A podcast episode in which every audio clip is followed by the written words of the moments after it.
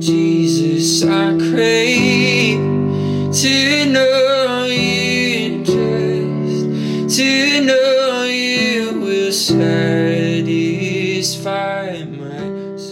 Hey everyone, thanks for tuning in. This is episode number 179. I want to thank you for taking the time to join me on this episode.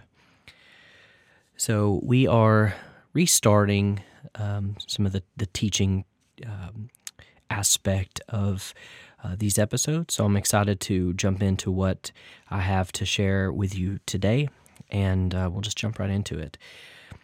It actually came through just reading some a portion in my own you know, private reading, and it was it was pretty profound. Something hit me from a new perspective that I never noticed before. Um, I love how Scripture does that. How the Holy Spirit leads you into new discovery, despite having seen it a thousand times. So uh, it's wonderful how that works. We are going to be reading out of Matthew chapter 25. Uh, we'll start in verse 14 and um, we'll just kind of see how it goes, um, point out some things and uh, some little uh, nuggets, if you will, um, and um, hope it's a blessing. So we'll just jump right in. Starting in verse 14 of Matthew chapter 25. Jesus uh, is saying here, again, it will be like a man going on a journey who called his servants and entrusted his wealth to them. To one he gave five bags of gold, to another two bags, and to another one bag, each according to his ability. Then he went on his journey. The man who had received five bags of gold went at once and put his money to work, and gained five bags more. So also the one with two bags of gold gained two more. But the man who had received one bag went off, dug a hole in the ground, and hid his master's money. After a long time, the master of those servants returned and settled accounts with them. The man who had received five bags of gold brought the other five. Master, he said, you entrusted me with five bags of gold. See, I have gained five more. His master replied, Well done, good and faithful servant. You have been faithful with a few things. I will put you in charge of many things. Come and share your master's happiness. The man with two bags of gold also came. Master, he said, you entrusted me with two bags of gold. See, I have gained two more. His master replied, Well done, good and faithful servant. You have been faithful with a few things. I will put you in charge of many things. Come and share your master's happiness. Then the man who had received one bag of gold came. Master, he said, I knew that you are a hard man, harvesting where you have not sown and gathering where you have not scattered seed. So I was afraid and went out and hid your gold in the ground. See, here is what belongs to you. His master replied, You wicked, lazy servant. So you knew that I harvest where I have not sown and gather where I have not scattered seed. Well, then you should have put my money on deposit with the bankers, so that when I returned, I would have received it back with interest. So take the bag of gold from him and give it to the one who has ten bags. For whoever has will be given more, and they will have an abundance. Whoever does not have, even what they have, will be taken from them. And throw that worthless servant outside into the darkness, where there will be weeping and gnashing of teeth. So, I want to just kind of point out some things, uh, bring some things to your attention, perhaps, and hopefully. When when Jesus picks up there in verse 14, he starts off by saying, Again, it will be like a man going on a journey. So, saying the word again should clue you in that he's tying it back to something he's previously said. Well, what would that be? Well, that should be at the beginning of verse of chapter 25 verse 1, at that time the kingdom of heaven will be like and he gives this parable of the 10 virgins. Now, something to note is Matthew when he speaks of the kingdom, he ties it to the phrase of heaven. Now, it's important to not get tied to the thinking that what he's saying here specifically relates to what we think of as heaven. Remember, Matthew is writing to a predominantly Jewish audience. And for Matthew and his Jewish readers to, to write or to read the name or the word God would be uh, offensive to them uh, something that they would not have the privilege or right to to say or to write. So we see Matthew use the phrase "kingdom of heaven."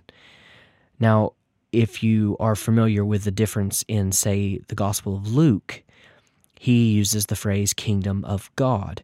Now, when we say kingdom of God and then we say kingdom of heaven, we automatically have some kind of presuppositions in that uh, when you say kingdom of heaven, you think of heaven, and when you think of God, you think more of God. It is, though, relevant to consider them to be detailing both the same thing, but they word it in such a way that um, our delicate um, paradigms can tolerate them. So I say that to say don't don't read kingdom of heaven and automatically assume that what we're talking about here has to do with heaven. Um, a better way to perhaps phrase it maybe the kingdom of God. That encompasses, uh, it's better, it, perhaps easier for us to digest as to what that might entail rather than just thinking of it as heaven. So I want to inject that thought in there uh, kind of at the onset. So we're speaking he's Jesus is saying again, so he's reiterating something he said the beginning of uh, chapter 25 at the time at that time the kingdom of heaven or the kingdom of God will be like giving the parable. Now you should then think at that time, what time are we talking about? Well, you backpedal a bit more and you find there's quite a dialogue uh, or a monologue, rather, of Jesus speaking regarding, we see it in, in Matthew 24, starting in verse 36. Jesus is talking about the day and the hour that no one knows of, not even the angels in heaven nor the Son, which should blow your mind to think of. How can the Son not know something that the Father knows? And the, there's no question of their oneness. So that should be quite a paradigm to to try to process and chew on. But only the Father knows. So we're talking about this day, this return of the Lord. And Jesus is explaining at that time, that is, in the time of the return of the Lord, the kingdom of God will be like these parables. So that gives us a little bit of context, a little framework for how we can process some of this. Um, I think one could spend their entire life and even career, perhaps, um, trying to unpack and process the richness of this of these texts um, and still never reach the end of them. So uh, but it's it's it's a wonderful thing to to navigate. So we're talking about uh, contextually the the the time of the return of the Lord and the kingdom of God. So what I what I next want to point out is as Jesus is unpacking and giving us this parable, which is kind of a way to parallel something in in natural terms or more digestible terms so that we can process what he's trying to teach. Now, it's often easy to just take what he says in parables and to automatically process it through the lens of okay there there must be something spiritual about this. And no doubt there are spiritual implications. No doubt the parables have certain representations you know who represents what in these parables. That's important to navigate. Never stop looking and asking those questions but don't disqualify from the parables the plain way in which Jesus speaks and teaches on things. Um, sometimes we, what they say, you can't see the forest for the trees. Uh, sometimes you look, you try to look so deep into something that you miss the thing on the very surface. So, this is indeed what kind of happened or transpired with me. Um, I have had in my thinking more lately um, the aspect of finances. And in light of that topic that I've been mentally myself just privately chewing on thinking of that's the light that was shed in this particular parable and I've also shared that concept of okay there's something more spiritual to it you know, we're not just talking about money here or finances. But what's important to notice is well, finances and money are riddled through this parable. They are so deeply uh, woven into the fabrics of what Jesus is saying that um, it would be unfair of us in our pursuit of understanding it to try to to try to draw that out of the equation at all draw it out as as in to disqualify that from being something Jesus is speaking of here. So my what I am saying is um, very much this is a parable uh, regarding finances, regarding to say it plainly, money. Money is used as the example in the parable. So, what is it that I'm learning from this? Well, to to just briefly point out, there are well, we had three types of individuals, three individuals in this parable. Two turned what they were given in and doubled what they initially started with. So we go back to this text here. Um, he had servants and entrusted his wealth to them. So the wealth came from this from this master. And to one he gave five bags of gold. Now, this I'm reading out of the NIV. Um, yours may say talents. Uh, that was the Greek uh, word here. Uh, so five talents to one, two talents to another, and one talent to the third. Now, just of importance of note here, a talent was worth about 20 years of a day laborer's wage. So when you think about, and, and I've spoken of this in previous episodes, when you think about five talents, that would be a hundred years of a day laborer's wage. So that's a substantial sum of money. We're not just talking about, you know, this little, you know, bag of coins. That would be equivalent to a hundred years worth of working. I'm sure the life expectancy in that day was not near a hundred years worth. And then, likewise, um, two talents would be about 40 years, and one talent would be about 20 years worth. So you see the significance of the money. And this master entrusted his wealth to them. And this is important. He gave to each according to his ability. Now, that's fascinating to consider and important to consider. The master, notice, didn't give them equal measures. He did give them according to um, their ability. So that would tell us that um, God does give in ways that are according to our ability. So that's one important point. Now, back to some new revelations regarding this. So, two of these servants took what they got and they doubled it, they multiplied it. That's really the word that I want you to really grab a hold of multiplied. Um, God, throughout the scripture, we see, even Old and New Testament, God is very interested in multiplication. He wants he wants his resources, his creation.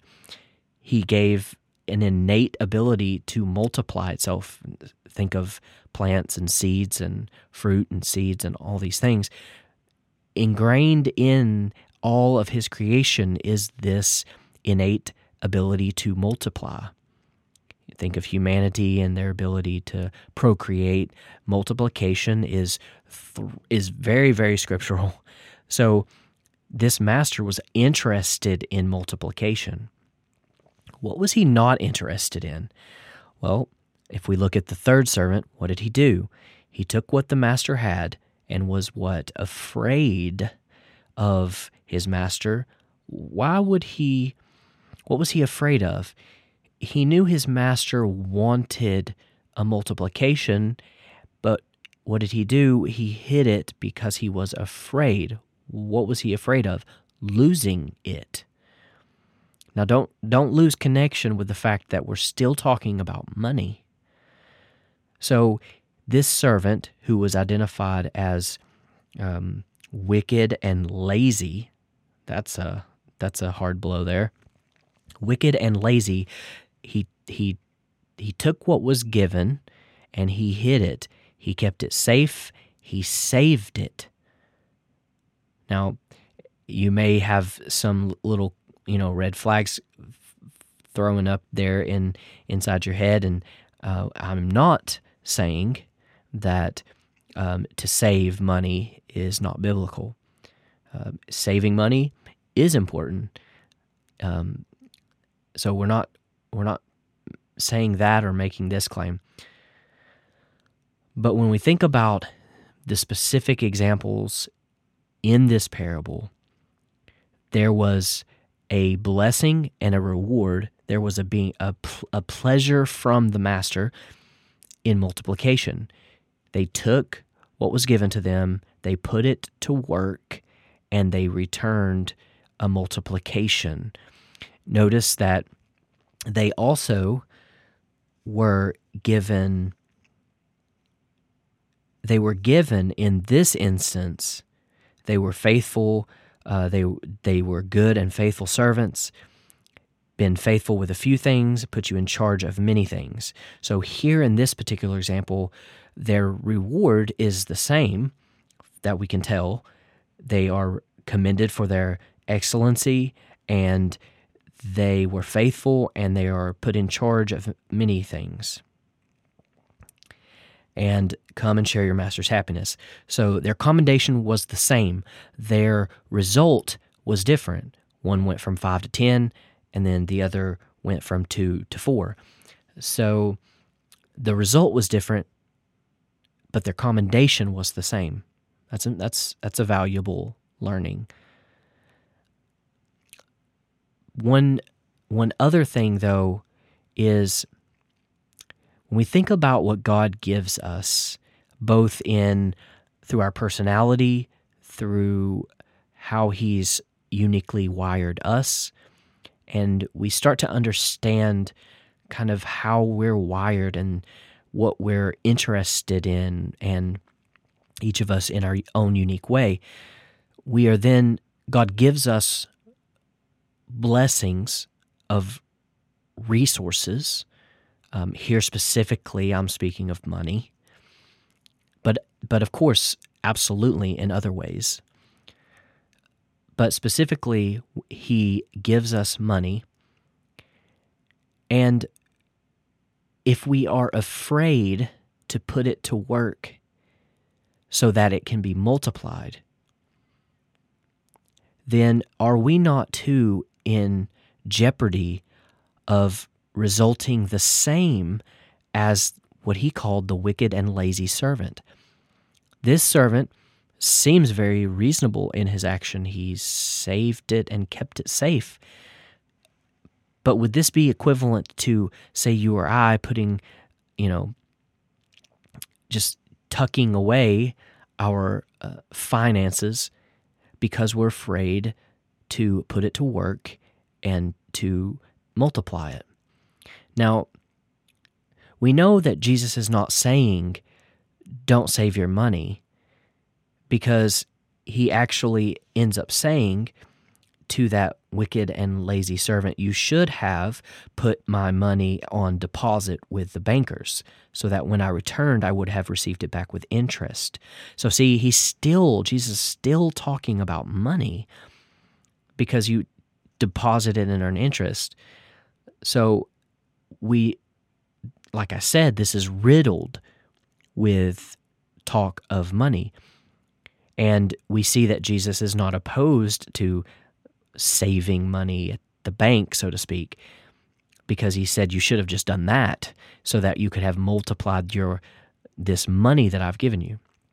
But rather, he saved it, uh, tucked it away, hid it. Uh, perhaps it would be equivalent to, say, you or I putting money in our, hiding in our mattress or uh, putting in our house somewhere. Are we guilty of the same type of thing by the Lord as it relates to finances, as it relates to what we are to do with what He's blessed us financially? I think there is a call to action here uh, that I've seen newly to God has given us this blessing financially, and what will we do with it? Will we be like the wicked and lazy servant who's too afraid to put it to work for fear of losing it? No, notice something else here. There is actually no paradigm or framework for a servant who takes what he was given and puts it to work but loses it. We don't have that example because that's everyone's fear, I would say, and that was the fear of this third servant. I'm afraid that I might lose it. But we don't have that example. And even more than that, there is no other punishment aside from the one who just tucked it away and hid it to try to keep it safe. There's no there's no mention of punishment other than for that behavior. And when I think about people who have been immensely blessed financially, those who have, you know, pursued different business ventures, um, obviously do that with caution and being very prayerful. But those who have attempted to do something financially, I've heard of some of those, you know, time after time failing and um, even you know falling short. Some ended up, you know, making terrible uh, moves financially, going bankrupt, all different things. But I also hear those same people continuing to press on to reach their goal of these financial moves, financial freedom, and and then you hear uh, many stories of their of their final breakthrough of some success where it finally pushed through. And you know I think just even Kentucky Fried Chicken uh, the KFC man spent years uh, Colonel Sanders I guess sp- spent years failing and failing and failing after things. And then finally with KFC it, it hit. And so you never you never really hear and I've not you know flushed this out to see how accurate this is but you never hear of of financial success stories from those who say, "Well, I, the money that I had, I hid it away, and I just became um, financial. I reached this financial breakthrough by doing that." You never hear of those stories. You hear plenty of those stories who of those people who are willing to try to put their money to work to yield a multiplication, um, whichever way or facet that is. A multiplication happens, and they can be a, a, an immense impact for the kingdom of God. Sure, it's great for your family. There's you know money creates things that you can do and enjoying life in certain ways. Um, but always remembering that that wealth is is from God and notice that these servants give it back to their master. And so that that's the posture that we should always have with any kind of wealth is that it's not mine, it's God's and he's entrusted it to me and we have the intention to multiply it um, to his glory and be good stewards over it and being pleasing to Him, being smart with what He's entrusted us, being hard um, at at making it work. So it's important we don't work for money, but rather we we want money to work for us. So there's a big there's a, a really big difference there. Um, and it's it's big and it's subtle at the same time. Um, those people who experience financial breakthrough in various ways in their life, they they come to the discovery or the place of making the money they have work for them. And and so there's a big shift in in your life when when that paradigm change happens. Now, I'm not speaking from experience, um, just from what I've learned and gathered, but um, it is it is a a unique and distinct paradigm shift. Rather than working for money, your your money is working for you, and I think there's a biblical precedent here because Jesus said um, that you've put they've put that money to work. So um, he said, um, as, as I look back here, you entrusted me with two bags of gold. See, I have gained two more. He says, the man in verse 16, the man who had received five bags of gold went at once and put his money to work. So see there there is where I think that that carries some weight this idea of um, your money working for you rather than you working for money, this paradigm shift. So this is this is really, I guess, as I close this out, a new perspective that I've just kind of gathered from this parable. Of course, there's many things that we can glean from this text. Um, I don't have the time, but I think it's um, would be very useful for you to look at this similar parable in Luke chapter 19, verses 11 through 27, and um, contextually, it's it's important to see that that parable is being revealed in the backdrop of thinking that the kingdom would appear all at once and we see a, a, kind of similarity in the story. Um, all three of these men are given one mina, which uh, I think is equal to about three months of wages. Um, and the two men went from one mina, made 10 more.